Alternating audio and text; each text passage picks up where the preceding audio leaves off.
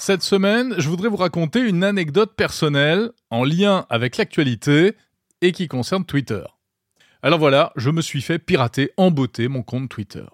L'autre soir, comme un bleu, j'ai cliqué sur un lien fatal qui a permis à un escroc de changer l'adresse mail et le mot de passe de mon compte Twitter et d'en prendre possession. Ça s'est passé via un message privé sur Twitter m'invitant à modifier précisément le système d'authentification et en trois clics, avec un code secret reçu par SMS émanant en apparence de Twitter, je me suis fait dépouiller. Oh no! J'aurais pu garder pour moi cet épisode peu gratifiant, je l'avoue, mais si je vous en parle aujourd'hui, c'est dans l'espoir que cela rende service et que cela évite à d'autres de se faire avoir de la même manière. En général, je suis pourtant extrêmement méfiant, voire plutôt clairvoyant, face à toutes les tentatives de phishing. Mais voilà, c'est la preuve que l'on a beau passer son temps à dispenser des conseils de prudence, on peut soi-même tomber dans le panneau. En fait, et je le savais déjà, tout le monde peut se faire avoir. Alors pour être plus précis, dans mon cas, il y avait deux explications, on va dire, à ma baisse de vigilance. D'abord, c'était le soir, il était tard, j'étais fatigué, ça compte. Et ensuite, et surtout, Twitter venait d'annoncer qu'il y allait y avoir du changement dans le système d'authentification précisément. Et c'est ce qui m'a poussé à cliquer tout de suite sur le lien pour en savoir plus et à régler le problème rapidement. Alors en fait, à l'heure où je vous parle, je n'ai toujours pas récupéré mon compte Twitter. Mais cette mésaventure a plusieurs points positifs. D'abord, ça m'a permis de m'éloigner un peu de Twitter pendant quelques jours, ce qui est finalement assez reposant. Ensuite, ça m'a permis de tester le système d'assistance de la plateforme américaine et on peut dire que euh, ce n'est pas franchement brillant. 48 heures après avoir signalé euh, mon usurpation de compte, eh bien toujours aucune réponse concrète.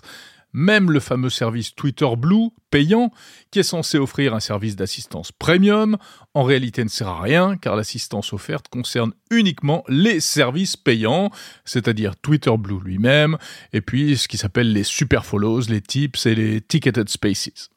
Et puis, euh, troisième chose que m'a apporté finalement cette mésaventure, et ça, ça va vous intéresser encore plus, cela m'a permis de toucher du doigt l'importance d'adopter au plus vite un mode d'authentification à deux facteurs suffisamment sécurisé.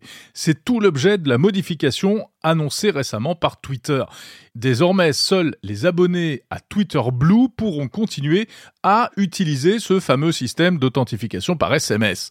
Alors, sans doute parce qu'en fait ça coûte beaucoup d'argent à Twitter, mais officiellement euh, parce que précisément ça peut faire l'objet de phishing via de faux SMS exactement ce qui m'est arrivé. Donc franchement, il faut l'avouer, Twitter a parfaitement raison de pousser les utilisateurs à changer de système. Et on ne saurait trop vous conseiller de faire ça au plus vite.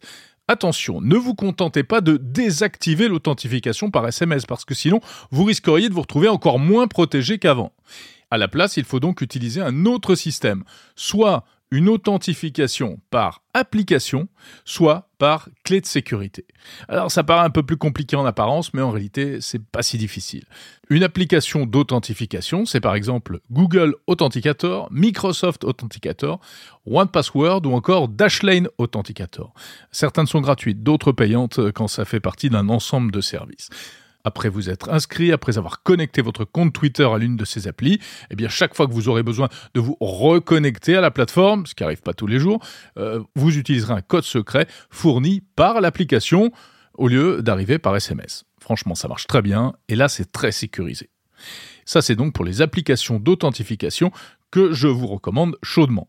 Sinon, vous pouvez aussi utiliser un nouveau système qui est en train d'arriver, ce qu'on appelle les clés de sécurité, en anglais les passkeys. C'est proposé par Apple, Microsoft ou encore Google. C'est un système lié à l'appareil que vous utilisez et à base d'authentification biométrique. C'est un système encore peu développé, mais qui vise à remplacer à terme totalement les mots de passe. Voilà, je me suis sacrifié pour vous en me faisant voler mon compte Twitter, que j'espère récupérer très vite, mais surtout, je souhaite que cette mésaventure vous serve de leçon pour qu'il ne vous arrive pas la même chose.